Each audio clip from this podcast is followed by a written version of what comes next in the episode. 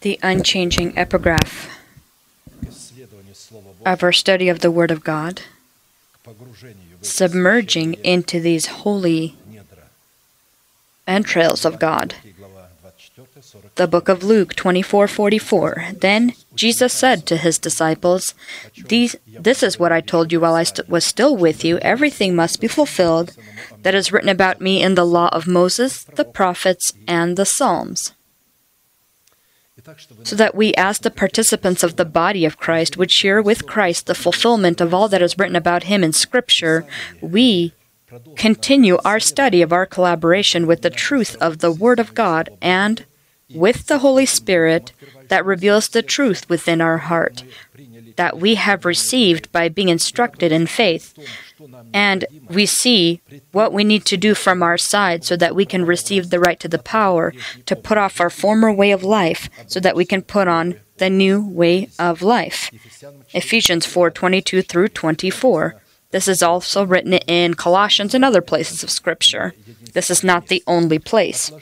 That you were taught with regard to your former way of life to put off your old self, which is being corrupted by its deceitful lusts, to be made new by the spirit of your mind, and to put on the new self, created by God in true righteousness and holiness. This is an incredible revelation and it is the calling of every individual holy person that is born from the imperishable seed of the Word of God. This specifically is the calling of every individual and all of us together. If people will not understand this calling and will not put off their former way of life, the old man, they shall not cast off of themselves this old person in order to clothe their body into the pearl nacre of immortality, then their salvation will be lost. And imagine millions and millions of Christians will inherit not eternal life, but eternal suffering because they did not understand their calling. What is my calling? You know, people often approached me asking, Pastor, maybe you have a revelation. What is my calling? to be a light. Our calling is to be the salt and to be the light. And for this reason, we need to put off our former way of life, cast off of ourselves the old person, renew our mind by the spirit of our mind, and after that, work on the process of clothing ourselves into the new person. This is the process of growing the fruit clothing of our body into the pearl nacre of immortality, when this fruit shall be matured within us, we will just wait with perseverance, wait in patience until God brings it into reality. According to the testimony of the apostles and prophets, the given promise was uh, concealed and withheld from the previous centuries and generations. The reason for this is because it is a promise that belongs to the door of our hope. According to the words of Apostle Peter, this promise is called to be revealed at the end of the age by the power of God by being instructed in the faith.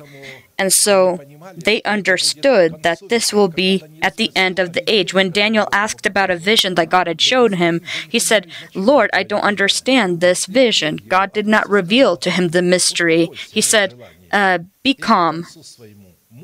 This is for the end, that for the wise of the end days, and they shall understand it. There's a category of the wise and the category of the unwise. The category of the unwise will not understand, the category of the wise will understand. The wise are those that are continuously having in themselves the golden table of showbreads. And upon this table, there are these breads presented. And these, tab- these breads that are presented is the word that we don't understand, but we accept so that it can be within our heart before God as great holiness to God as his food. I shall remind us of this place of scripture when Moses finished Deuteronomy, he finished it with these words What is revealed belongs to us and our children, but what is concealed is to the Lord God. And so, in the law that he himself presented, there were things that were revealed and concealed, some things concealed even from Moses. And so, when a priest would go during the Sabbath into the temple, the concealed that was laying upon his table of showbreads, that was in his heart, that he kept in his heart, it suddenly became uh, clear or understandable. And so, then they would have to put new, fresh breads or cakes. And so when a person is rebellious, a person is frustrated, irritated regarding the word, uh, regarding the word that they hear, and you hear such things as, Do you hear what he's saying? Do you actually believe this? They catch on to a phrase and then uh, criticize it. They accept something, accept something, and then they stumble on something. What does this say? This says that they have not built their body into the temple of God. They don't have this table of showbreads. This is a part of that temple. And so every time when they don't understand something, they will stumble upon it. But this is not the unwise. The unwise don't stumble. They, it, these, for the unwise, they just pass them by. They accept what they understand and fulfill what they understand, but what they don't understand, they don't resist, but they also don't keep it in their heart. They don't have oil in their vessel, they have it in their lamp, but they, but then the night comes when it's to the end of that night time. It's only for 12 hours that the oil is sufficient in the lamp.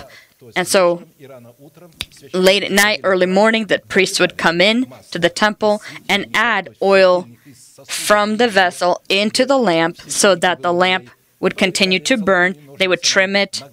As you know, they would trim it with scissors this is a symbol of our flesh that even here, receiving the revelations of the Holy Spirit is always trying to still add its own. And so they cleansed it.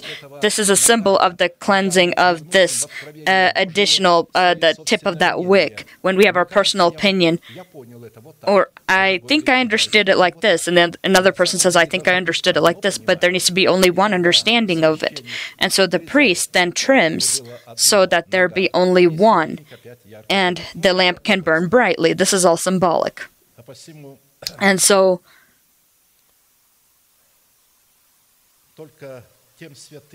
only that category of saints this uh, truth will reveal that will be revealed that will enter the category of the good wife who possessed the status of the narrow gate who will receive the power for the right to inherit the adoption of their body by the redemption of Christ for the price that they have paid to be a student of Christ. To fulfill this given commandment, as we've talked about, our primary, our first most purpose, we see these destiny affecting commandments and fundamental acts that we are to fulfill. Put off, be renewed, and put on. We've noted that it is specifically our decision regarding these three destiny affecting acts to put off, be renewed, and put on that will determine whether we transform ourselves into the vessels of mercy or vessel of wrath, or more specifically, will the achieving of our salvation stand or happen that is given to us in the format of a guarantee or an investment, or will we lose it forever, which will then result in our names being forever blotted out of the book of life, although they may have been written there at one time. In a particular format, we already looked at the first two questions and stopped to study the third question what conditions do we need to fulfill so that by the means of an already renewed mind, we can begin the process of clothing ourselves into the power of our new person that is created according to God in Christ Jesus in righteousness and holy truth. And so grow this Methuselah within yourself. It's not enough to just bear him, you need to grow him also. To grow him so that he be in the fullness of growth in Christ. Relevant to this, we stop to study the mystery that is contained in the format of an allegory in the 18th Psalm of David, where the Holy Spirit, with the wisdom and authority that he alone has, reveals the demands in this magnificent allegory, according to which we are called to collaborate our faith prayer with the name of God El Elyon or God Most High always when God reveals something, He always has His own language. You'll know it's if that if it's God's language or the language of man. God speaks in allegories, proverbs, symbols. I will open my mouth in parables and the mysteries of old. Why do you speak in parables? They asked Jesus, because there's wisdom. You are given to know these, they are not. And so oftentimes they tell me, Why are you always sim- showing symbols and symbols? Just speak the word. I do speak the word, but you speak the word of man. It's not possible to present the word out of parables, out of proverbs, out of examples and symbols. The essence of this condition or this allegory consists in this that in the circumstances of our hardship, when we are putting off the old man, we can call upon the Most High as to our God and confess the faith of our hearts, saying, Who God is for us in Christ Jesus, what God has done for us in Christ Jesus, who we are to God in Christ Jesus, and what we need to do to inherit all that God has done for us in Christ Jesus. That means when it becomes tight, when it seems that we are in hell and there's no way out. Only those that begin to cast off their old person will experience that fire of hell. People who are not casting off their old person, they, I often say, are in an oasis. They experience bliss. They don't, God is so good. Everything's wonderful. Why?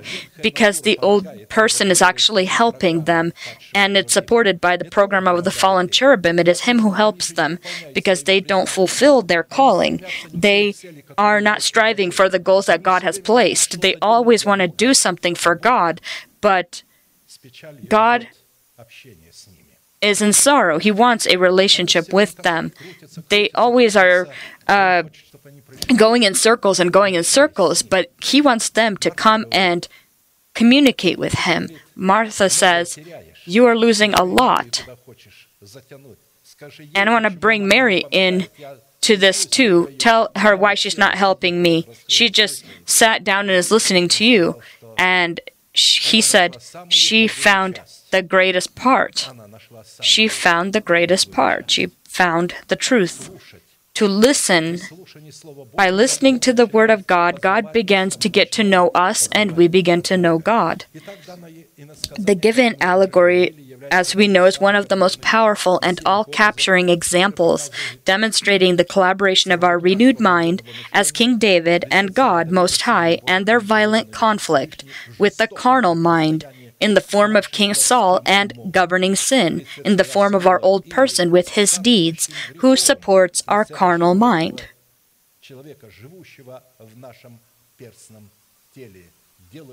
And so he then making our our body uh, corrupt. When God created the mortal body, He created from the earth.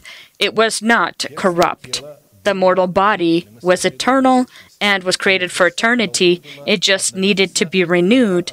When Adam would have become spiritual, he needed to leave his life of the flesh as it were, as in a carnal form, be born again, born from the Spirit, born to the throne, and his body would have been renewed and become heavenly. But instead of this, the Adam in the flesh chose the side of devil, being deceived. Satan came from outside. If he would have deceived and entered into the heart of Adam and deceived him from there, then it would not have been possible to save Adam sin came from outside and deceived him.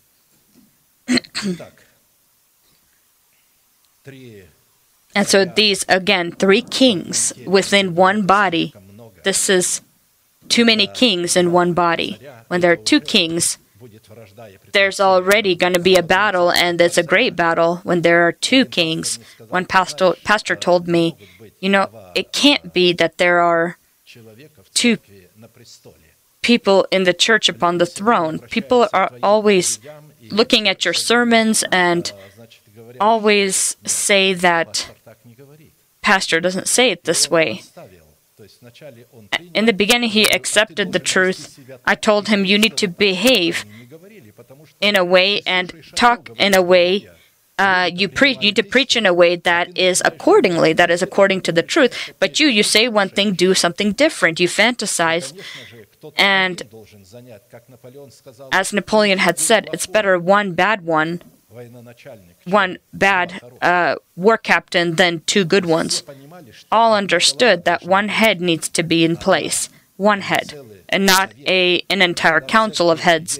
And so when there are full councils of heads that the pastor has to be obedient to, then this is a multi headed uh, creature that is not similar to Christ. The council, as the Sanhedrin, needed to accept the high priest.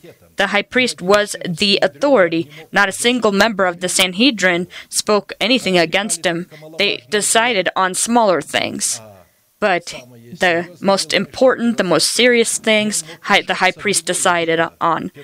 And he can always uh, look at what they're doing and make a decision or a change if needed. And without any kind of pity or some kind of guilt, absolutely not. In Israel, there was an absolute theocracy in the service, and the high priest was head, and all the priests obeyed him. And in every church, there should be one pastor, and all the people, his helpers, need to be obedient to him, not be rebellious, not trying to tend him. Uh, rebellion is trying to tend your pastor, teach him. This is a curse, and this is a plague that will not allow many into heaven, unfortunately. These three kings will war within the body for the for the purpose. King David is our sacred person. He wars so that these other two kings to overcome them, so that he can erect within our mortal body the stronghold of, of eternal life and clothe our mortal body into the imperishable pearl of the fruit of righteousness, to remove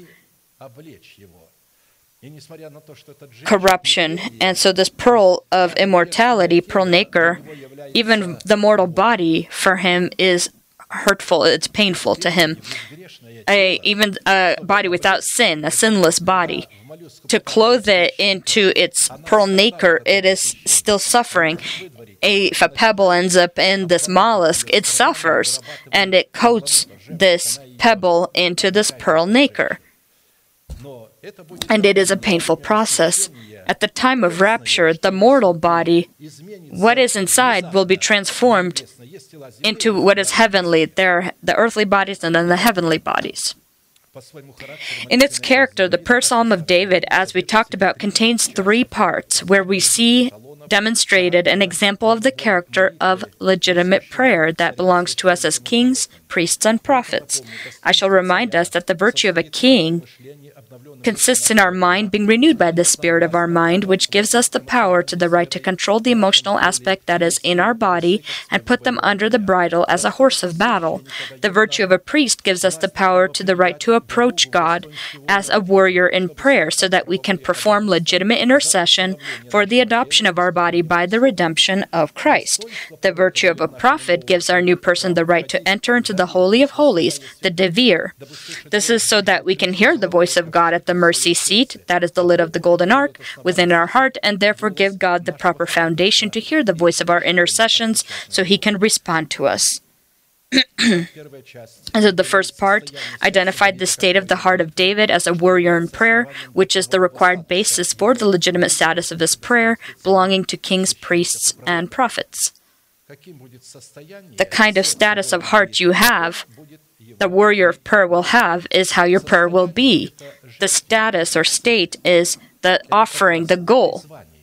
This is the calling. When there's a the, uh, the, calling is the right calling.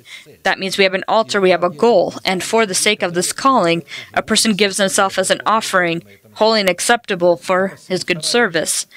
The second part opens up the, the consistency of the legitimate prayer itself, which belongs to kings, priests, and prophets, which gives God the proper basis to deliver David from the hand of all of his enemies. Third part illustrates the prayer battle itself in an epic way, which is beyond the limitations of the typical human mind. In the previous services, we already looked at the first part and stopped to look at the second part, which opens up the consistency of legitimate prayer that is made by a warrior in prayer utilizing the eight names of God Most High.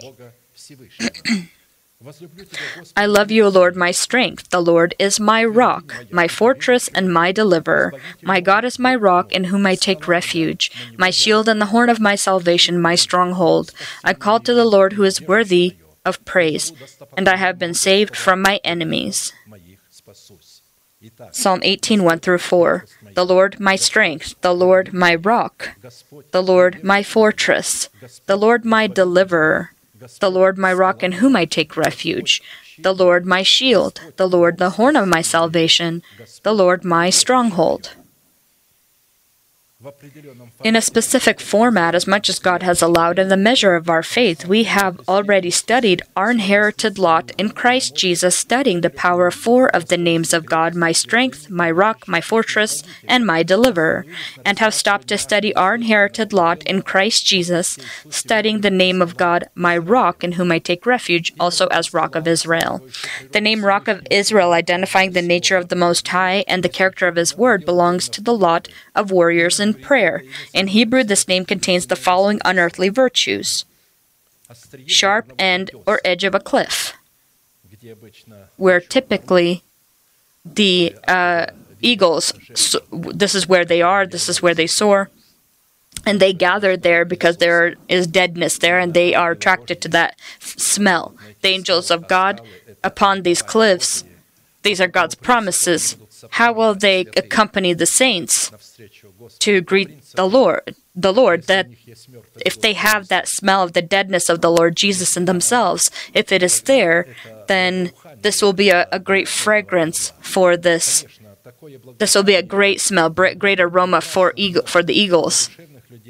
For those that are carnal, of course, this will be a terrible uh, odor or smell stone, a stone defense, blood, the shadow of a cliff, victorious, elephant tusk, elephant ivory, eternal governing, the promise of imperishable food, the comfort of peace.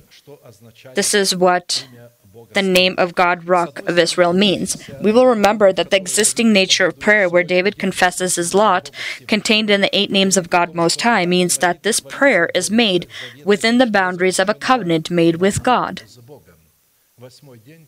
In the eighth day, he is to be circumcised, any male child, and it will be an eternal covenant upon their bodies.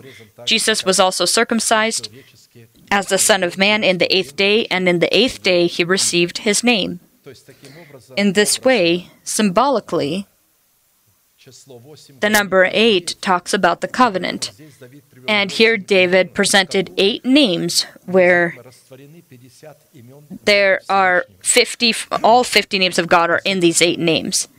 And secondly, the given prayer is a strategic teaching which is called to be our calling and royal garments, so it can clothe us into the virtue of warriors in prayer, into the virtue of kings, priests, and prophets, who are anointed by the Holy Spirit to bring about governance over their mortal body and also a priesthood in their mortal body, and to hear the voice of the Holy Spirit in their body, in their mortal body. Considering such a necessary tandem or such a union of God with man to clothe our mortal body into the pearl nacre of immortality, it becomes vital for us to identify within each aspect of our essence or our collaboration with God, the role of God and the role of man as a common tragedy, the majority of Christian people, due to their ignorance, which is a result of their stiff neck, are inherently or their their pride, stiff neck or their pride, they are arrogant with uh, they they are prideful by their intellect. They think that they understand the truth, but the word of God is mystery and you can only understand it by the power of the Holy Spirit by listening to the sermons that God has entrusted to his own. Apostle Peter said it directly you cannot discern anything for yourself, for holy people of God had spoken them, being inspired by the Spirit. And so when the unclean say that, oh, this is Rhema, everything's already revealed here. This is Rhema in the format of Logos. Rhema is the Word of God, Logos is the thought of God, but God has offered his thoughts in his word, Rhema, but again, he offered it in the form of Logos. It's still concealed. You can't just directly understand it. We are all called to read it, study it, and when we study and read it and come into the service, then the Holy Spirit will give us the ability to understand the preached word. Because the faith of God does not come from what we read, but what we hear. Faith is from hearing the word of God, the information that comes from hearing the preached word. And so, to differentiate our role from God's role, we came to the necessity to study four classical questions. What characteristics and categories identify our inherited lot in the name of God, Rock of Israel? Second, what purpose in relation to achieving our salvation, in the foundation of which lies the adoption of our body by the redemption of Christ, is our inherited lot called to accomplish in the name of God, Rock of Israel? Third, what price do we need to pay to provide God proper foundation to be our Rock of Israel, to achieve the salvation of our soul given to us in the seat of the kingdom of heaven in the format of a guarantee? And fourth, by what results do we ex- determine that God truly is our Rock of Israel, and as it relates to the achieving of our calling, consistent consisting in the adoption of our body by the redemption of Christ. Therefore, only having grown the tree of life within the Eden of our heart as the fruit of a restrained tongue, a person becomes a partaker of the good wife due to which the grace of God begins to rule in his heart. Until this time, there is no grace so that as sin reigned in death, even so grace might reign through righteousness to eternal life through Jesus Christ our Lord. Romans 5:21. If a person is attracted by various winds of doctrine, it says that infants that are stumbling and they're attracted by various winds of doctrine. What is this? Righteousness. And if it's not, then that means that there's no grace. Grace is in the heart through righteousness, and in, therefore in the heart of such a person who is born from God, but who has not been grown into full measure of growth in Christ, where the gr- grace of God has not begun to reign through righteousness. And he needs to die for this law, which reveals sin and gives power to this old person. And a person, instead of uh, overcoming him, he tries to uh, satisfy him by doing good works and other things. And then they say before God, "You, uh, I did all these things, th- these things for you." As they said, when people had come and when we had come here from from uh, the Soviet Union, those that have been prisoners for for faith or other reasons, if you think just because you were a prisoner that you're going to be saved, you are going to be saved because of the gift of God's grace, because of the redemption of Christ. The fact that you suffered. Uh, you'll receive a different reward, but you lose salvation and then the reward also because you decided that you will receive salvation because you were a prisoner. We shall remem- remember that only that person that thirsts to hear the word of God, invests the time to this word, lives by this word, abides in this word, and the word of God abides in him, will be able to continue to stand in battle against the ancient serpent and escape deceptive nets of the devil which is which are in his mind in order to inherit salvation of his body by the redemption of Christ. In a specific format we already studied the essence of the first two questions in the previous services and we will turn our attention to question 3 this is the condition that gives the holy spirit the right foundation to lead us into the inherited lot that is contained in the name of God, Rock of Israel. The essence of the third question what price do we need to pay so that we can provide God a proper foundation to be our Rock of Israel? Considering that in the previous services we already studied three of the components included in the price, giving God the right foundation to be our rock, therefore today we will immediately begin with the fourth component.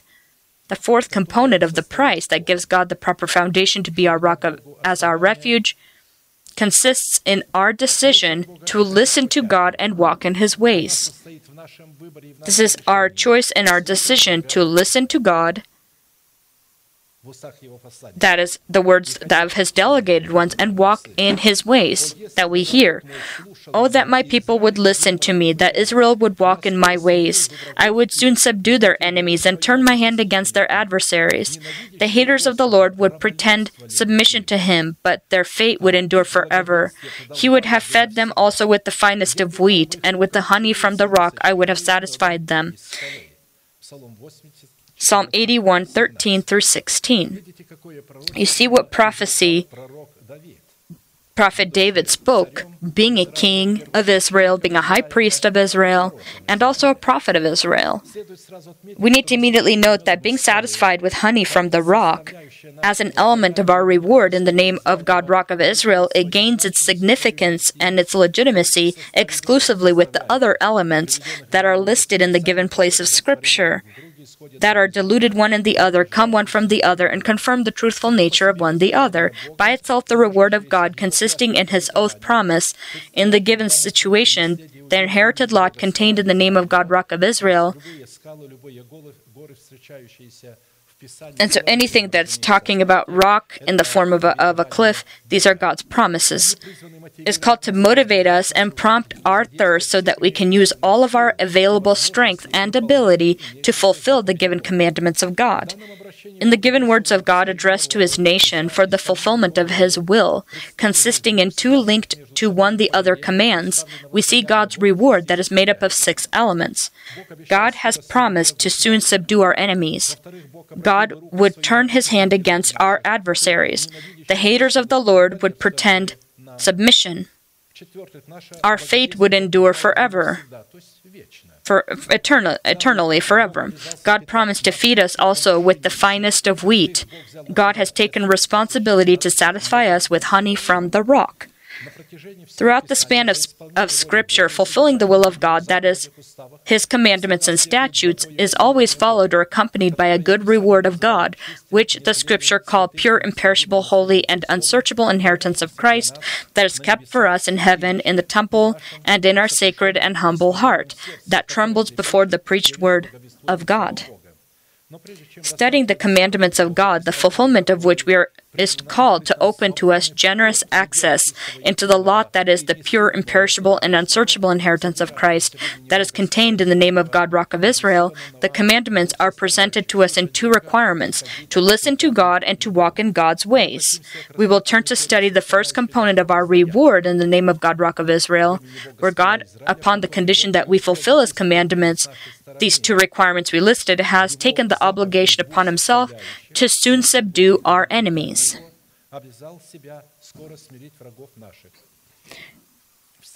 We need to ask a question what nature of enemies is it referring to, and in what way is God going to subdue our enemies? The enemies of Israel were Gentiles that lived among them upon the territory of the promised land that from the beginning was called the land of Canaan, in honor of their patriarch uh, Canaan, also Philistines. They were called Philistines. And when people say Palestine, uh, or they say the Canaanite land, and so it was Palestine, it was the Canaanite land, but it became the Israelite land.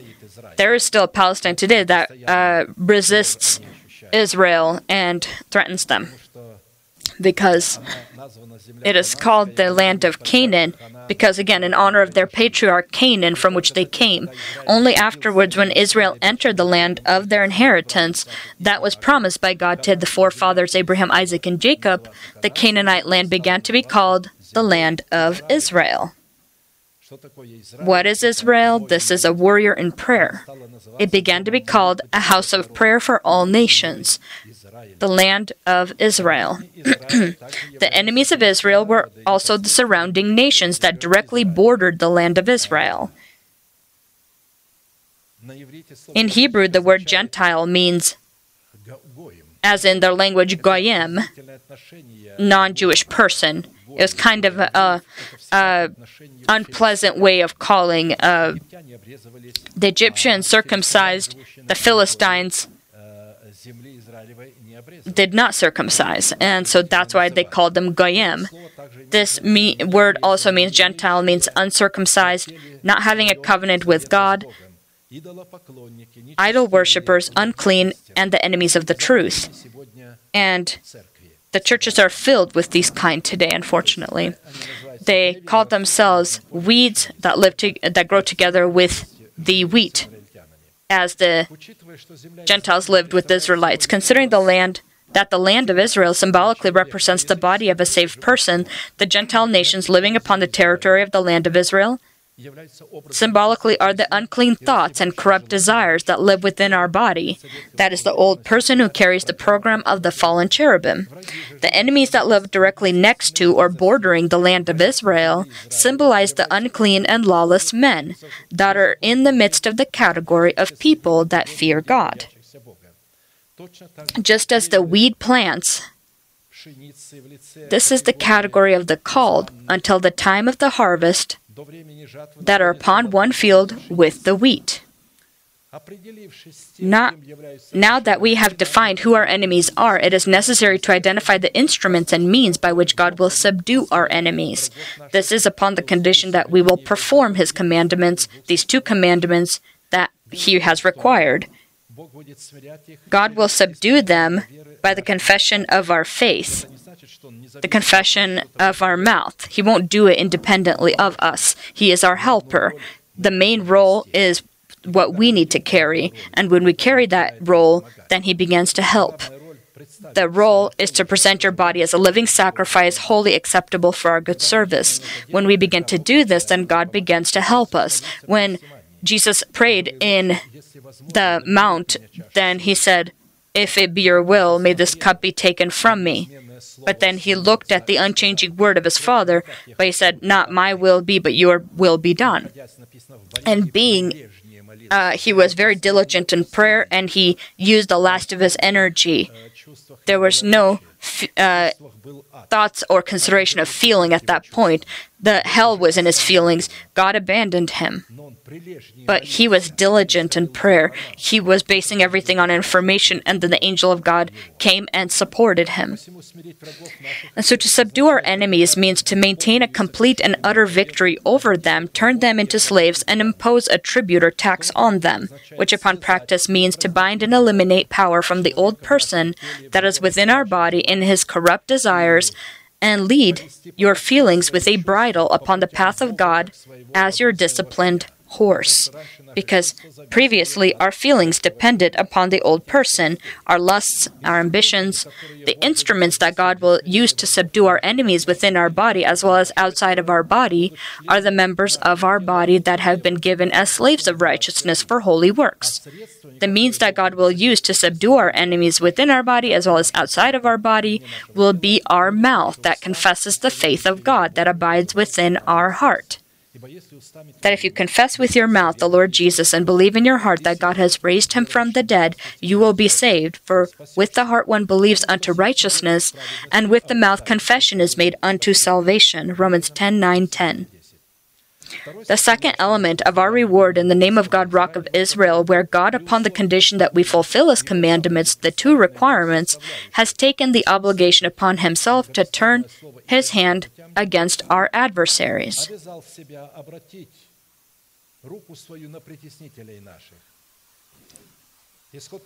Exodus 15:19 For the horses of Pharaoh went with his chariots and his horsemen into the sea and the Lord brought back the waters of the sea upon them. But the children of Israel went on dry land in the midst of the sea you see how God has turned his hand against those who are adversaries. When they entered into the same waters that we ourselves are in, pursuing us, the sons of Israel represent the sacred person. At the same time, the Egyptians that pursue us is a symbol of our soul, which is earthly wisdom. When the sons of Israel sanctified themselves and their houses and completed the Passover, Passover of the Lord, God received the proper foundation to turn his hand against the Egyptians that pursued them and drowned them in the deep waters. The next example how God will turn his hand against our adversaries if we fulfill his will, we will study the reproach that was brought upon David by the husband of Abigail, Nabal. 1 Samuel 25, 38 through 42. Then it happened after about ten days that the Lord struck Nabal and he died. So when David heard that Nabal was dead, he said, Blessed be the Lord who has pleaded the cause of my reproach from the hand of Nabal and has kept his servant from evil, for the Lord had returned the wickedness of Nabal on his own head. And David sent and proposed to Abigail to take her as his wife. She was the wife of Nabal, and now he takes her as his own wife. This is our soul. It was the wife of Nabal, the hard person, the old person, but when God strikes him, then he takes her as his wife. The soul begins to then become submissive to the spirit. When the servant of David had come to Abigail at Carmel, they spoke to her, saying, David sent to you to ask you to become his wife. Then she arose, bowed her face to the earth, and said, Here is your maidservant, a servant to wash the feet of the servants of my Lord. So Ab- Abigail rose in haste and rode on a donkey, attended by five of her maidens, and she fo- followed the messengers of David. The five uh, symbol of five senses, the emotional aspect here, they served her. She was looking at David constantly and waited for the deliverance from Nabal.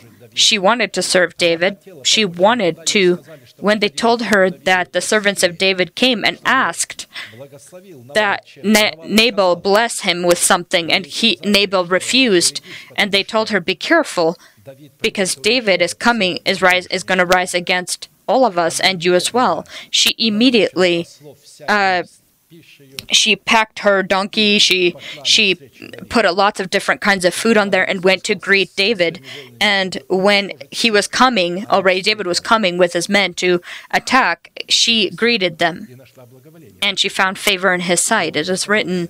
And he uh, changed his mind, and he gave God the ability to uh, judge. And so,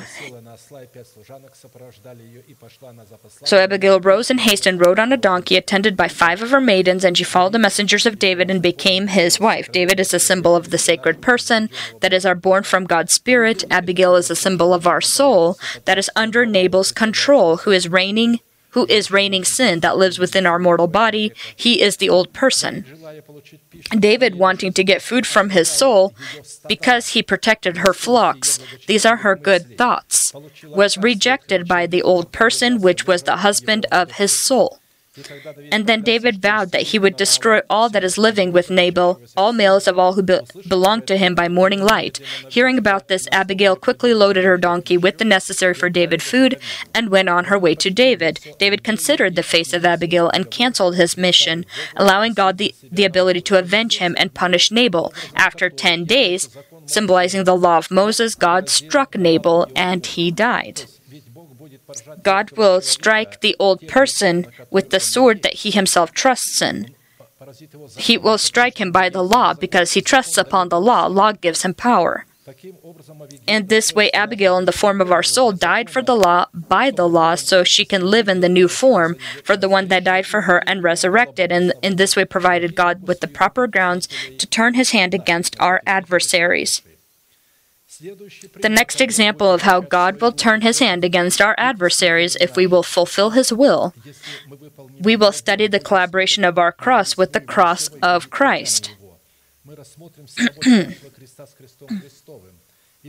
For the message of the cross is foolishness to those who are perishing, but to us who are being saved it is the power of God. For it is written, I will destroy the wisdom of the wise, and bring to nothing the understanding of the prudent. Where is the wise? Where is the scribe? Where is the disputer of the age? Has God not made foolish the wisdom of this world?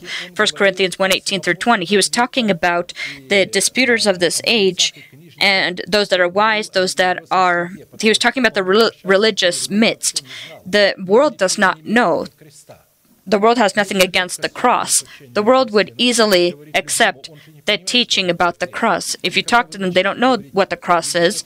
And if you begin talking to them about the cross, a person who doesn't know anything, he would accept this. He can't resist it because he has nothing else. But one that is. Uh, one that is a scribe, they have their own understanding of the cross, and when you give them the uh, the correct understanding and uh, interpretation, they don't want to receive it because the truth about the cross delivers us from who?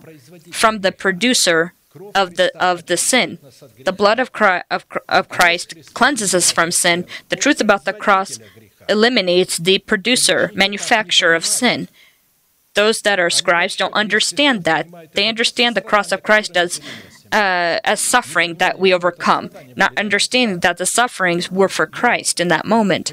Your cross is a very different thing. Don't confuse your cross with the cross of Christ. In the given place of Scripture, collaborating our cross with the cross of Christ is fulfilling the studied by His commandments, the two given by God requirements to listen to God and to walk in God's ways. The wise, the scribe, and the dis- disputer of this age are the category of the fleshly men, filling the churches of saints and persecuting the chosen by God remnant because they collaborate their cross with the cross of Christ, for the reason that the persecutors are not able to receive that which comes from the Spirit of God. 1 Corinthians 2:14 through 16 these words apostle Paul said to those that spoke in tongues that practiced spiritual gifts and they did not have an insufficiency in any gift. Here's what he said to them But the natural man does not receive the things of the Spirit of God, for they are foolishness to him, nor can he know them because they are spiritually discerned. But he who is spiritual judges all things, yet he himself is rightly judged by no one. For who has known the mind of the Lord that he may instruct him? But we have the mind of Christ. 1 Corinthians 2 14 through 16. And further, he says, I couldn't speak to you, brothers, as spiritual men, but as those that are carnal. We can, as much as we want, call ourselves those that fear God and love God, but if we resist the truth, consisting of collaborating our cross with the cross of Christ, we are haters of the truth and haters of those saints that abide in this truth. I want to note once again that the unique in its nature power of the blood of Christ that is offered independently of the cross of Christ is not legitimate and consequently is not able to be activated by us, cannot cleanse us from sin. Because specifically, the truth about the cross of Christ is the exclusive opportunity, that key that opens the door that leads to the inheritance contained in the imperishable treasure of the blood of Christ.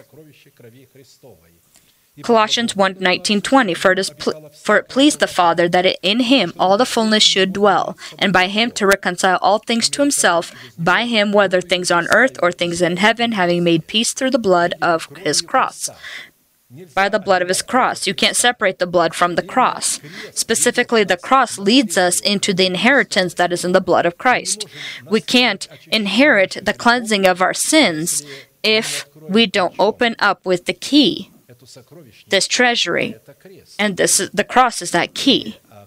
And the blood of Christ, it carries not just cleansing of our sins. If it justifies us, cleanses, it does what? It brings us life. And so Jesus said, Who will not drink the blood of the Son of Man will not have life in himself. He meant the truth about the blood of Christ that blots out sin in such a way that it's not in God's remembrance, it is in ours. Satan uses this memory and reminds you, saying, Remember what you did. Do you remember what you did or, who you were? And when he says, Do you remember who you were? He, in this, uh, at this time, tells God, Do you remember who he was that you're talking to this person this way? He was a, previously a criminal. And God opens up the book and says, Look, it's washed by the blood of the Lamb. In my book, there's nothing there. He's never committed this sin. When God blots out sins, He forgives it in such a way that you never ever did it.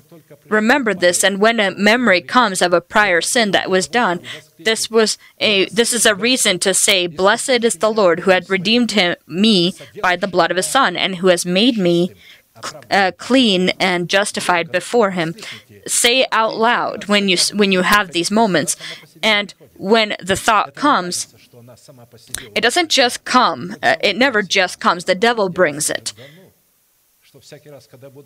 And so the devil will say, every time I bring him this idea or this memory, he's going to bless God. Every time I do this, maybe I don't need to do this. But as soon as you start thinking about all those things that you had done, the lust, the desire, the the the shame, it all comes up. And so you if you don't thank God with thanksgiving, with praise that He's delivered you, then it's unfortunate. Every time you need to begin praising God in a moment.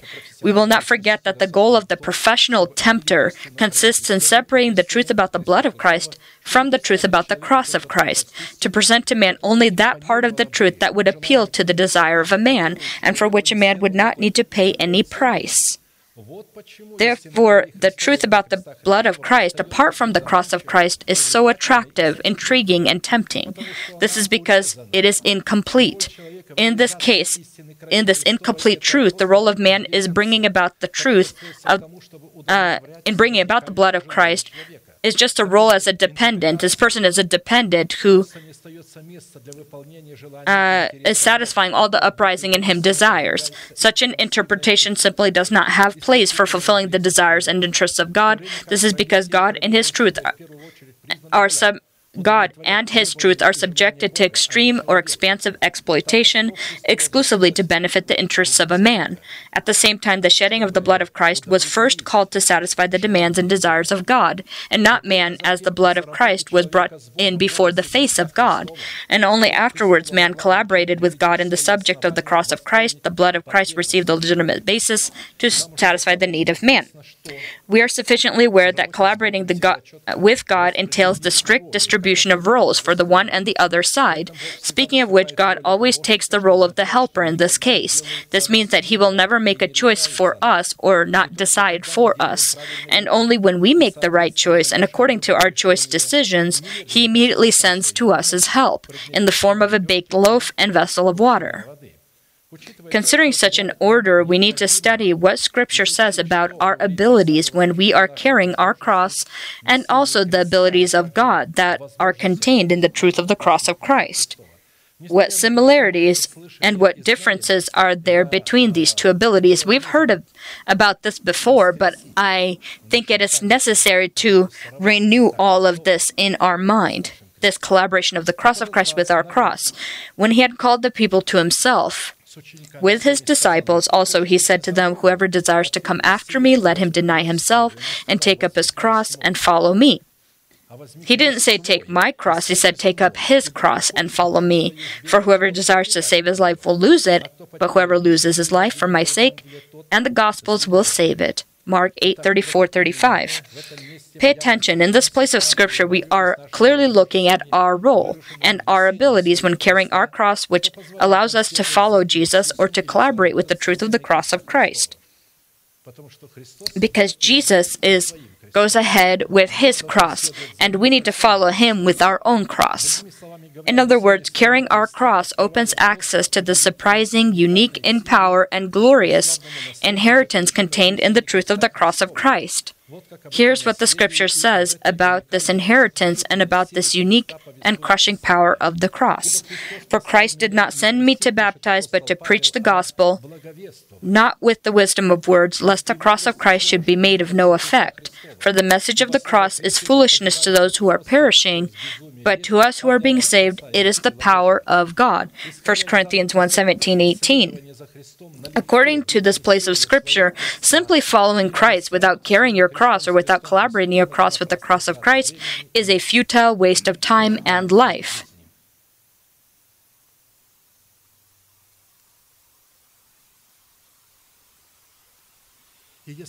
And if the cross of Christ is the calling of Christ demonstrated in his obligations, as carrying his cross, he demonstrated the perfect will of his Father, consisting in the good and great goal of our redemption from sin and death, for the sake of which the Father sent him to die upon the cross. At the same time, our cross is our calling, demonstrated in our obligations or in our responsibilities. To fulfill these obligations and collaborate your cross with the cross of Christ, it is necessary to fulfill one condition deny yourself or deny everything. In other words, the identification of our cross is found in the commandments and instructions of God that apply exclusively to us, not to Jesus, because it is not Jesus who needs to fulfill these commandments but us. Fulfilling or obeying these commandments on our end is carrying our cross. If for Christ, his cross was the fulfillment of God's commands that God had given him, the fulfillment of God's commandments that we need to fulfill, that is given to us, is the carrying of our cross. We ask the question what is the truth of the cross of Christ? What power, what inheritance, what glory, and what wisdom is contained in this beautiful and rejected truth, and how, in its essence, does the cross of Christ differ from our cross? In literal terms, the cross is a tool used for the death penalty, or the greatest form of punishment that was practiced in the ancient world and in part with the Israelites, that later was adopted and legalized by Roman authority for slaves and all those who were not the citizens of Rome. God allowed the Israelites to hang upon the cross certain people so that they hang there until evening. Cursed is anyone who hangs upon the tree, to show in the future the truth about the cross. The Roman uh, authority had legalized this, had adopted this, but this was again not for the Roman citizens. It was for slaves and others who were not. The citizens of Rome were not able to be crucified. The death penalty upon the cross was only for others. In Scripture, the cross, in addition to its direct meaning as a tool used for the death penalty, possesses a deep symbolic meaning the, de- the definitive meaning of the cross when it comes to man and when it comes to Christ are significantly different. And if the blood of the cross of Christ was called to destroy the committed by us sin, then the cross of Christ was called to eliminate the producer of the sin or the manufacturer of the sin, which is our old nature that we inherited from the conduct or sinful life of our fathers collaborating with the truth about the blood of Christ blots out the committed by us sin, at the same time, collaborating with the truth of the cross of Christ eliminates the manufacture of sin within our body. He removes from the throne, he binds them. The truth of the cross of Christ eliminates the manufacture of sin only in this situation when we put forth our effort to collaborate our cross with the cross of Christ. Then Jesus said to his disciples, If anyone desires to come after me, let him deny himself and take up his cross, deny himself is first. If you don't deny yourself, you can't take up your cross. You can't fulfill the commandments. Because the commandment is against the satisfaction of the flesh. You need to deny yourself, then take up your cross and follow me. For whoever desires to save his life will lose it, but whoever loses his life for my sake will find it. For what profit is it to a man if he gains the whole world and loses his own soul? If he doesn't know the truth about the cross of Christ and he goes to evangelize and does good work and he gives all his possessions, Jesus says, What good is it to you? What, what how will this benefit you? For what profit is it to a man if he gains the whole world and loses his own soul, or what will a man give in exchange for his soul? Matthew 16, 24 through 26. In this way, carrying our cross, that is fulfilling our calling, is directly linked to a specific nature of suffering, which forms a person into the image of God. However, not every nature of suffering forms our character into the image of the character of Christ. The result of a sin that man has committed is also suffering and following that death. But this nature of suffering in no way can form a person into the image of the character of Christ. It's the opposite, transforms this person into the image of sin. The phrase follow me means imitate me in how I fulfilled the will of my Father, demonstrated in his commandments for me. This consists in me losing my life so that I can reobtain it once more.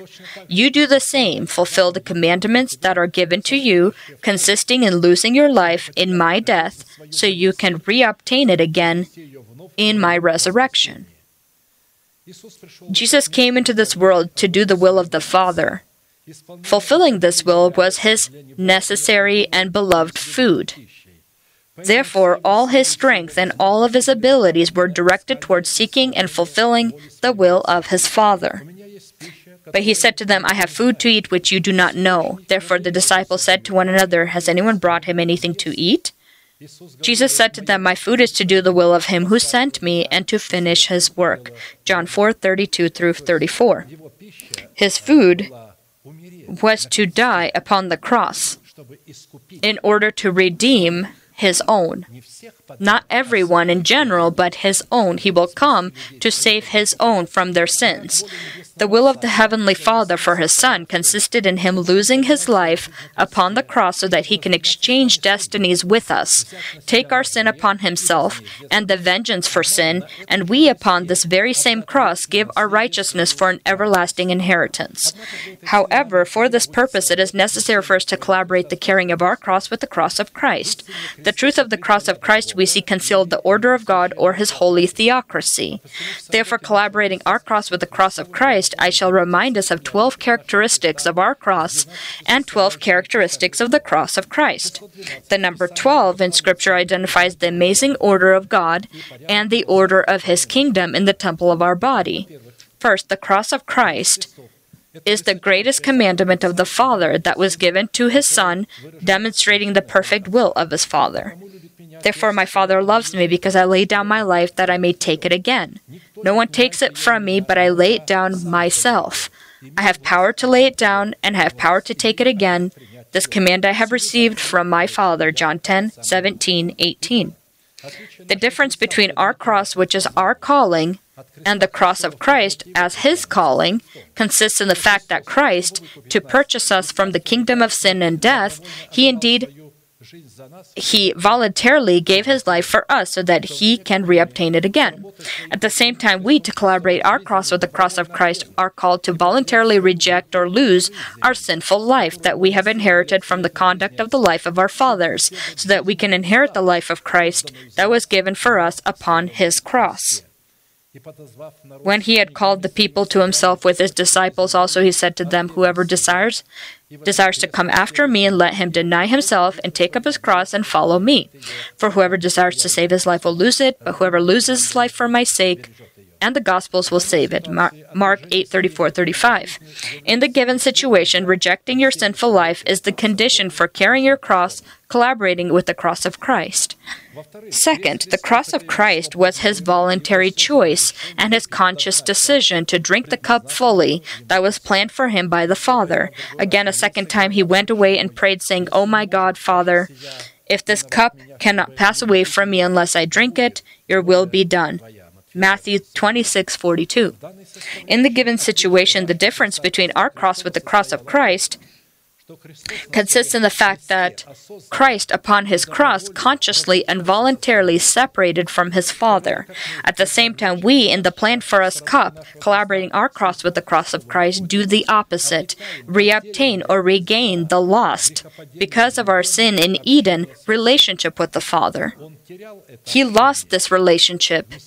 In carrying his cross, we, in carrying our cross, reobtain, we obtain this uh, regain this relationship, fulfilling His commandment, commandments, we obtain, reobtain this relationship. Then He took the cup and gave thanks and gave it to them, saying, "Drink for, for from it, all of you, for this is my blood of the new covenant, which is shed for many for the remission of sins." Matthew 26, 27, 28. Third, the cross of Christ is the experienced by Christ shame, mockery, humiliation, pain, suffering, rejection, torture, and death. Therefore, we also, since we are surrounded by so great a cloud of witnesses, let us lay aside every weight and the sin which so easily ensnares us, and let us run with endurance the race that was set before us, looking unto Jesus, the author and finisher of our faith, who for the joy that was set before him endured the cross, despising the the shame and has sat down at the right hand of the throne of God. Hebrews 12 1 2. To run with endurance the race that is set before us means when carrying your cross, you look upon Jesus, the author and finisher of your faith, which upon practice means collaborate your cross with the cross of Christ. The condition for collaborating is, again, the decisive action to lay aside every weight or any dependence and sin that, that easily ensnares us. That is every weight that is the old person. In the given situation, the difference between our cross and the cross of Christ consists in the fact that Christ upon his cross experienced shame, mockery, humiliation, pain, suffering, rejection, torture, and death. At the same time, we collaborating our cross with the cross of Christ experienced the opposite. We open for us the opportunity to obtain joy in the Lord instead of the humiliation that Christ endured. Then he said to them, Go your way, eat the fat, drink the sweet, and send portions to those for whom nothing is prepared, for this day is holy to our God. Do not sorrow, for the joy of the Lord is your strength. Nehemiah 8:10. Here it's talking about the Passover, the death of Jesus Christ. For us, the Passover is a joy. For him, it was suffering and shame. But for us, it is a joy. It says, drink the sweet and send portions. Fourth, the cross of Christ is his voluntary suffering, resulting in the loss of his life for our sins. The Lord has laid on him the iniquity of us all. He was oppressed and he was afflicted, yet he opened not his mouth. For he was cut off from the land of the living, for the transgression of my people he was stricken. Isaiah 53, 6 through 8. In the given situation, the difference between the cross and the uh, between our cross and the cross of Christ consists in the fact that Christ upon his cross suffered for our sins. At the same time, we collaborating our cross with the cross of Christ suffer for the truth. There's a difference. He suffers for our sins. We, carrying our cross, suffer for the truth.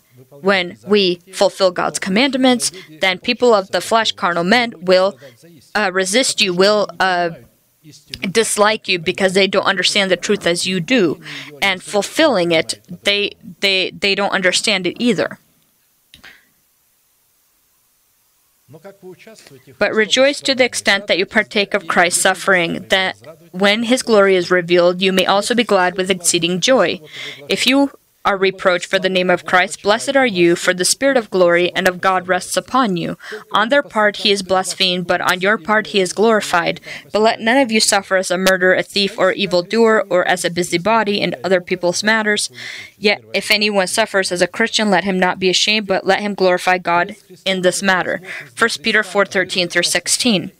Fifth, the cross of Christ was the ability of Christ to demonstrate obedience and humility to the perfect will of his Father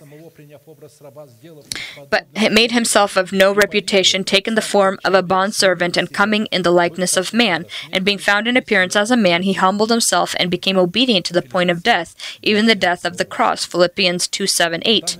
In the given component, the difference between our cross and the cross of Christ consists in that Christ demonstrated obedience and humility to the will of our Father. Upon his cross, he became completely poor and took on the form of a slave and the form or image of man.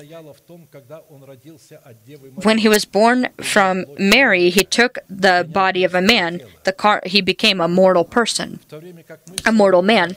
At the same time, we collaborating our cross with the cross of Christ, that is our obedience and humility before the will of God, we experience the opposite. We lose the form of a sinful slave and obtain the image of God.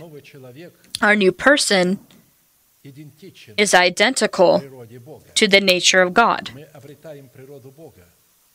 We obtain the nature of God. That is when our new person is grown into full measure of growth in Christ. Until that time, it can't yet reflect the beauty of God, His image.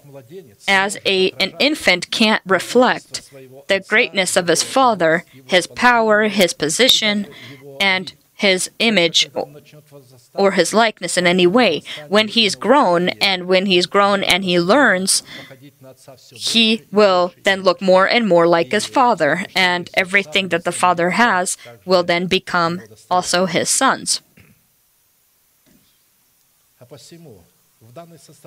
In the given situation, the difference between our cross and the cross of Christ is that Christ, upon his cross, demonstrated the humility that he had and obedience to his, God's will, and we, collaborating our cross with the cross of Christ, lose this image of a slave, as I've said, and take on the image of God.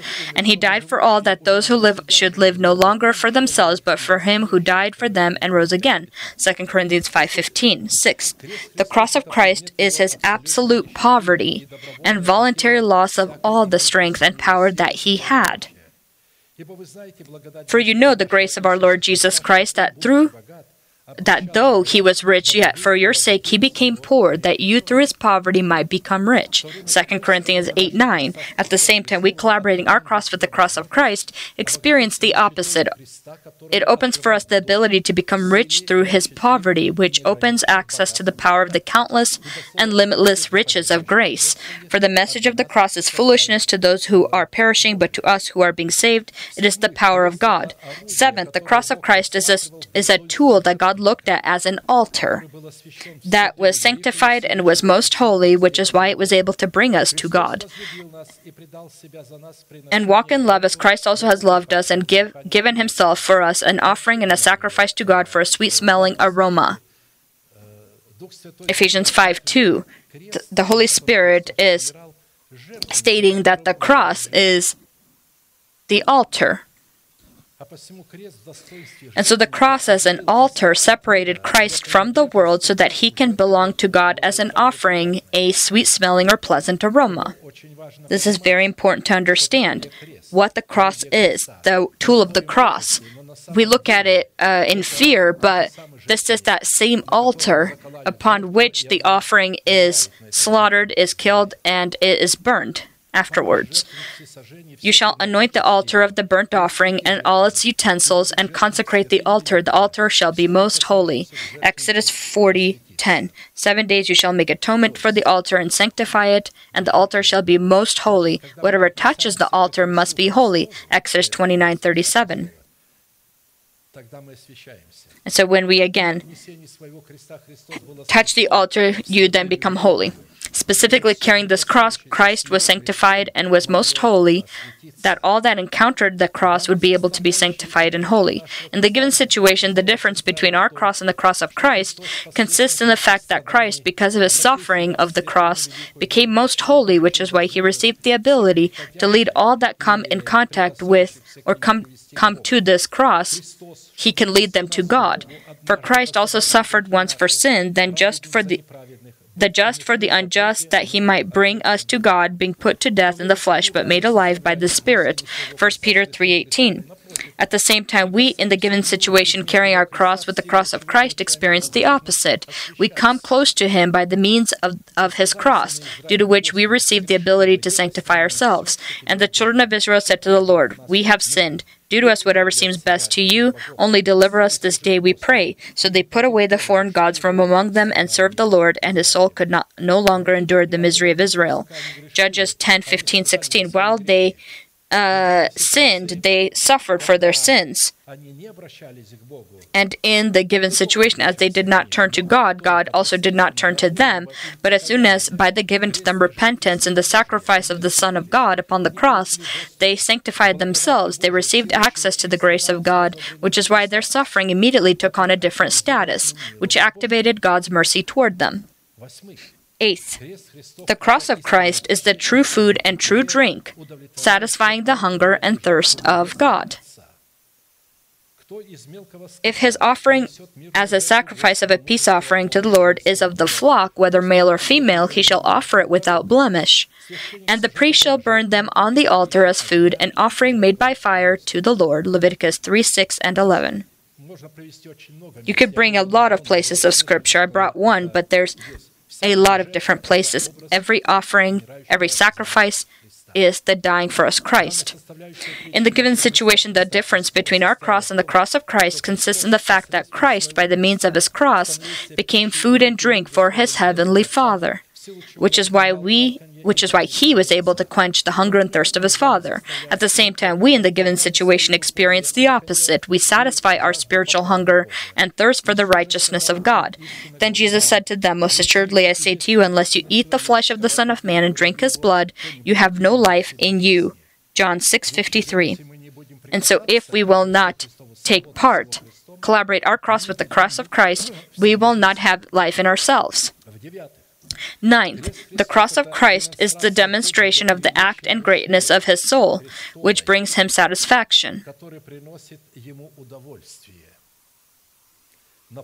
He shall see the labor of his soul and be satisfied by his and be satisfied. By his knowledge, my righteous servant shall justify many, for he shall bear their iniquities. Isaiah 53 11. Therefore, the difference between our cross and the cross of Christ in the given subject consists in the fact that for Christ, his cross was a catalyst, which a which opened for him the ability to demonstrate the act of his soul in his unwavering faithfulness and loyalty to his Father. At the same time, we, and he also in this situation was able to get to know his father. Upon the cross he g- was given the ability to know the heavenly father uh, and in a way that he hadn't been able to before the cross became the catalyst. At the same time we in the given aspect collaborating our cross with the cross of christ triumph over our natural essence and over any of her demonstrations due to which such a collaboration becomes for us a catalyst, which opens for us the opportunity to demonstrate the conquer of our rebellious ego, and in this way deprive our old I or myself of any satisfaction. Jesus received satisfaction that he fulfilled the will of the Father. But we deprive the old person of satisfaction in ourselves, and this means depriving uh, satis- uh, satisfaction to our feelings. Our feelings won't feel anything uh, that would satisfy it. When we fulfill the perfect will of the Father, we need to remember that. Don't wait for the feelings to be satisfied. It's the opposite. The feelings will scream because the feelings, when is it okay or feels okay? Uh, it's like you are in the heat and you escaped into an oasis and at the time of uh, famine, your or hunger, your your refrigerator is full of food. When people can't clothe themselves well uh, because they're poor, but you have uh, plenty of clothing, that's when the feelings are happy. But when the will of the Father is being fulfilled, God will deprive us of the satisfaction of the feelings.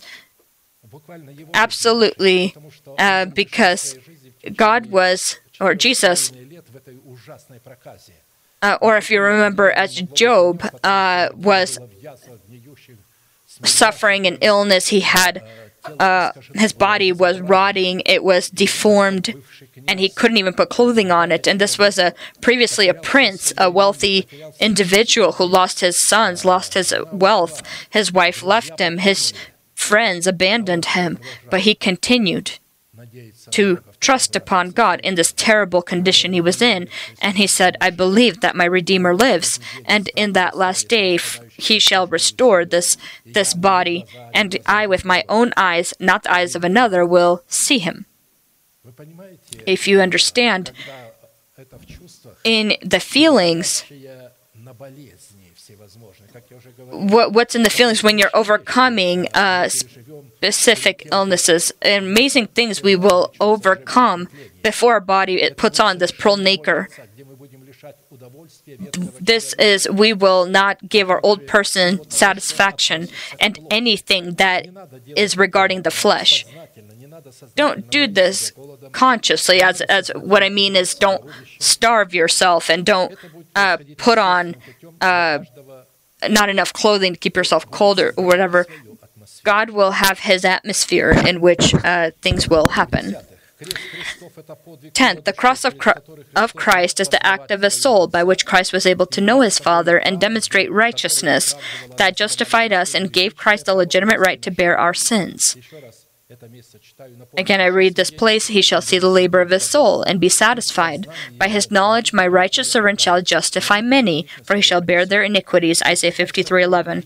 According to this place, the difference between our cross and the cross of Christ consists in the fact that for Christ, his cross was a means by which he, as a person, can know the perfect love and wisdom of his Father. At the same time, we, in the given subject, collaborating our cross with the cross of Christ, get to know our previous advantages that are concealed and the evil characteristics of our uncleanness. That gives us the ability to reject these advantages by which we trusted we can justify ourselves before God so that we can receive righteousness by faith in Christ Jesus. But what things were gain to me, these I have counted loss for Christ. He was a Jew of all Jews. This is one who is a Jew of all Jews is writing this. But what things were gained to me, these I have counted loss for Christ as nothing, pretty much. Yet indeed, I also count all things lost for the excellence of the knowledge of Christ Jesus my Lord, from whom I have suffered the loss of all things, and count them as rubbish, that I may gain Christ, and be found in him, not having my own righteousness, which is from the law, but that which is through faith in Christ, the righteousness which is from God by faith. Philippians 3 7 through 9. 11. The cross of Christ is the only form or possibility where God destroyed the enmity and reconciled Israel and other nations in Christ Jesus, making them one nation.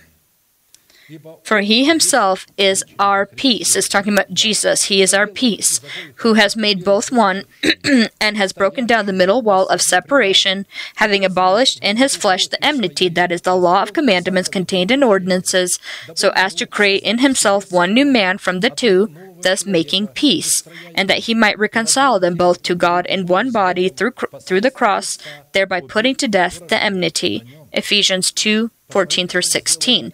See what he did upon the cross.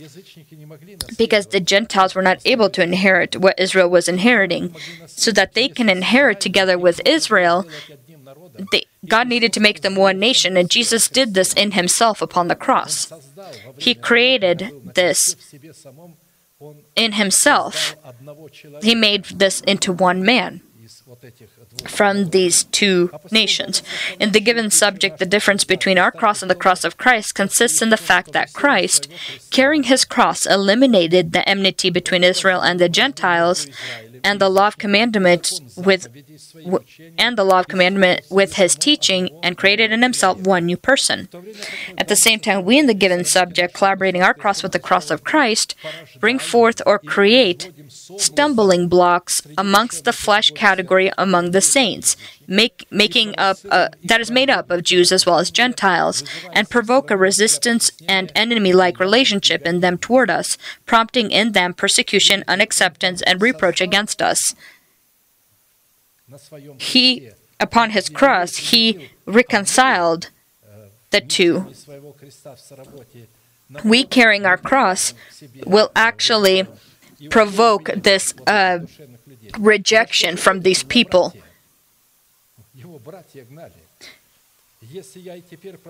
And I, brethren, if I still preach circumcision, why do I still suffer persecution? Then the offense of the cross has ceased. Galatians 5:11. Обрезание, тогда соблазн креста прекратился. Но он проповедовал But he had preached about the cross, and the cross was a stumbling block to them. для обеих домов Израиля петлею. It was a stumbling block. А другие строили на нем свое основание. There were those that crushed up upon it, were broken upon it, and others built upon it. 12. The cross of Christ is a vivid expression and demonstration of the love of Christ for his church, who rejects a tolerant form of mentality toward all other nations. Christ also loved the church and gave himself for her that he might sanctify and cleanse her with the washing of water by the word, that he might present her to himself a glorious church, not having spot or wrinkle or any such thing, but that she would be holy and without blemish. Ephesians 5:25 through 27. This is what the cross of Christ has done. The difference between our cross and the cross of Christ in the given subject consists in the fact that Christ carrying our, his cross demonstrated his selective love for his church his holy love, selective love. At the same time, we carrying our cross are called to demonstrate our belonging and our responsive love to God in fruits of righteousness. Therefore, my brethren, you also have become dead to the law through the body of Christ, that you may be married to another, to him who was raised from the dead, that we would bear fruit to God. But now we have been delivered from the law, having died to what we were held by, so that we should serve in the newness of the Spirit and not in the oldness of the letter. Romans 7 4 through 6. The law only applies to the old person who is liquidated or eliminated exclusively by the truth contained in the power of the cross of Christ. That is the collaboration of our cross with the cross of Christ. Therefore, to die for the law by the body of Christ means to be crucified with Christ. And when we are crucified with Christ, when you say, I am crucified with Christ, and it is not I who lives now, but Christ who lives in me, you see, when Christ asked the Holy Spirit, in the Holy Spirit. It is not Christ Himself physically who's living in the in our heart. He is in heaven at the right hand of the Father, as we know. But the Holy Spirit that represents Christ, He lives in us upon the condition that we have been crucified with Christ. And when we're crucified with Christ, then Christ is in our heart. And so every time you can examine yourself, if you collaborate with the cross of Christ, you are crucified with Christ. And in this way, now it is not you who lives, but Christ who lives in you. They cried out, but there was none to save, even to the Lord, but he did not answer them. Then I beat them as fine as the dust before the wind. I cast them out like dirt in the streets. You have delivered me from the striving of the people. You have made me the head of the nations. A people I have not known shall serve me. Psalm 18:41 through 43. Carrying our cross with the cross of Christ in this 12th component, we will trample upon our old person, our unclean thoughts, our unclean desires, and we shall trample upon the fear that may be existing before carnal men that take lead positions in many churches. If they don't occupy these positions, then this is a church of God that is called the good wife. But there are very few of those. Very few of those. And to find them is difficult. The scriptures say many will try to find this narrow gate and not be able to. Only few will find it, and the reason for that, that many will not find it, because they will not look where they need to be looking, not with those instruments. They will use their intellect instead of using their heart and subject their heart to God's order, to deny themselves. It's not possible to find the good wife as the narrow gate, not having denied yourself. Because denying yourself is acknowledging what the person of God says. The words that he says need to be in authority, not our own words. And so those people who are deceived by the devil and that periodically and always trying to say something, trying to show something, there are some people that don't attend our service because they're afraid to become sick with the coronavirus. And they also are not wanting to be vaccinated. They're sitting at home. And they send all kinds of different sermons, and they are asking that they pass on these other sermons to me also, that I not say what I say or do what I do. behind every virus, there is a demon. Who else is behind these viruses? People say, well, it's not possible that there be a demon. Who else is it? Who else is it? Who, who supports this illness and these curses? It is not God. There's no illness in heaven. Illnesses come because of sin, because, from the devil. I've said this before that it's not just demons, it's also behind any thought that is resisting the delegated of God as well. A demon is also behind every instrument that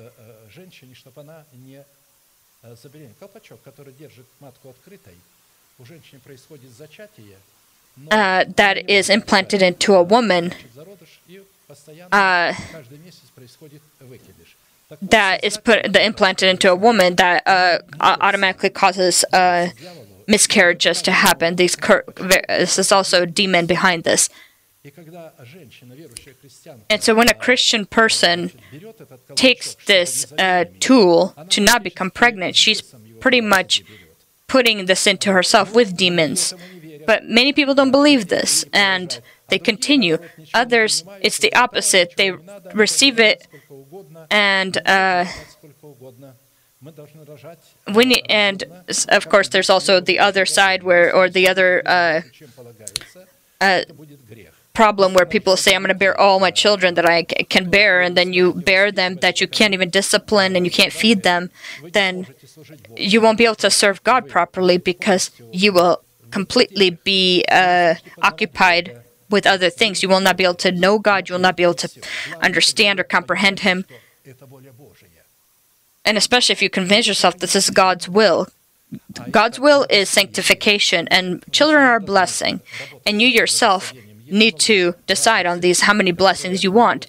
There are mon- a lot of uh, means that uh, can get in the way of that can prevent pregnancies that are not a sin. It says, Be fruitful and multiply. He didn't say, I give you the command to be fruitful and multiply, and if you don't, you will die. He didn't say that. He said that this is a blessing. But a blessing is always to be used with care, with, uh, with, th- with, with thought when you remember that Jesus fed the thousands of people, but they didn't eat all of the bread, and said he said, "Gather the rest of the bread uh, that wasn't eaten," and they.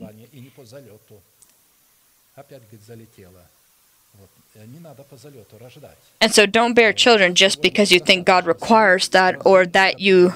Uh, and there are a lot of means today that can prevent pregnancy. Uh, and, and in a safe and a good way. May the God may God bless your mind and your heart so that you understand what the cross of Christ is and what your cross is. And that only by collaborating our cross, your cross with the cross of Christ, are you able to then have are you able to have access to the riches that are in the blood of Christ, the redemption of our body by the and so, when there's going to be even more serious viruses released into the world, and there will be more serious ones that people will die from, they won't touch us at that point, as specific plagues affected the Jews and also the Egyptians. But the final plagues, when there was darkness upon the earth, in the, at this time in the land of Goshen there was complete light, uh, and everywhere else it was dark, darkness.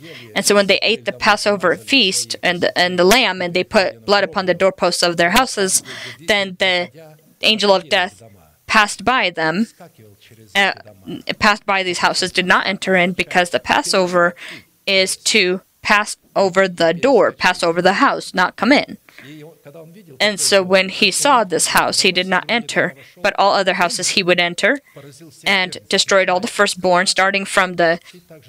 This was also flocks, this was also uh, the firstborn of Pharaoh.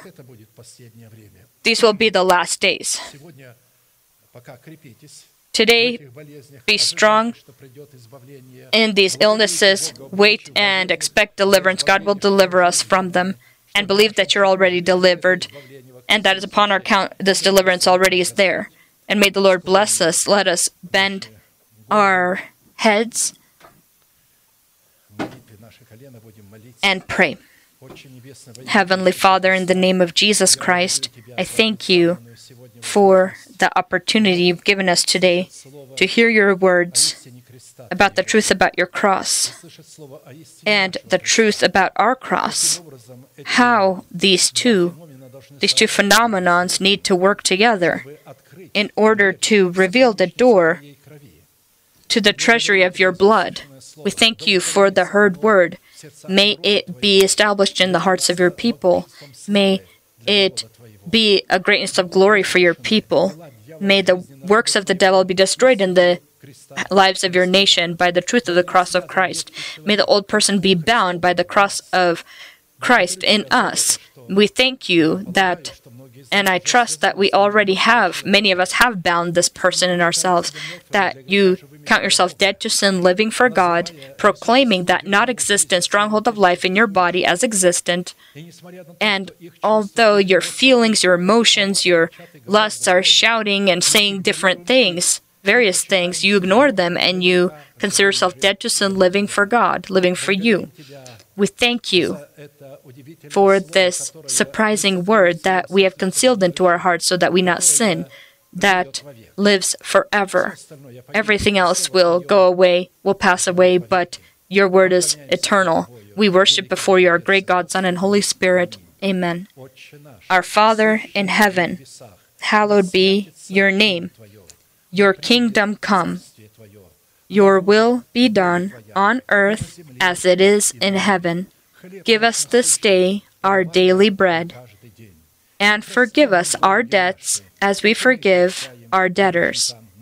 And do not lead us into temptation, but deliver us from the evil one. For yours is the kingdom, and the power, and the glory forever. Amen. And now let us proclaim our unchanging manifestation. Now to him who is able to keep you from stumbling and to present you faultless before the presence of his glory with exceeding joy. To God our Savior, who alone is wise, be glory and majesty, dominion and power, both now and forever. Amen.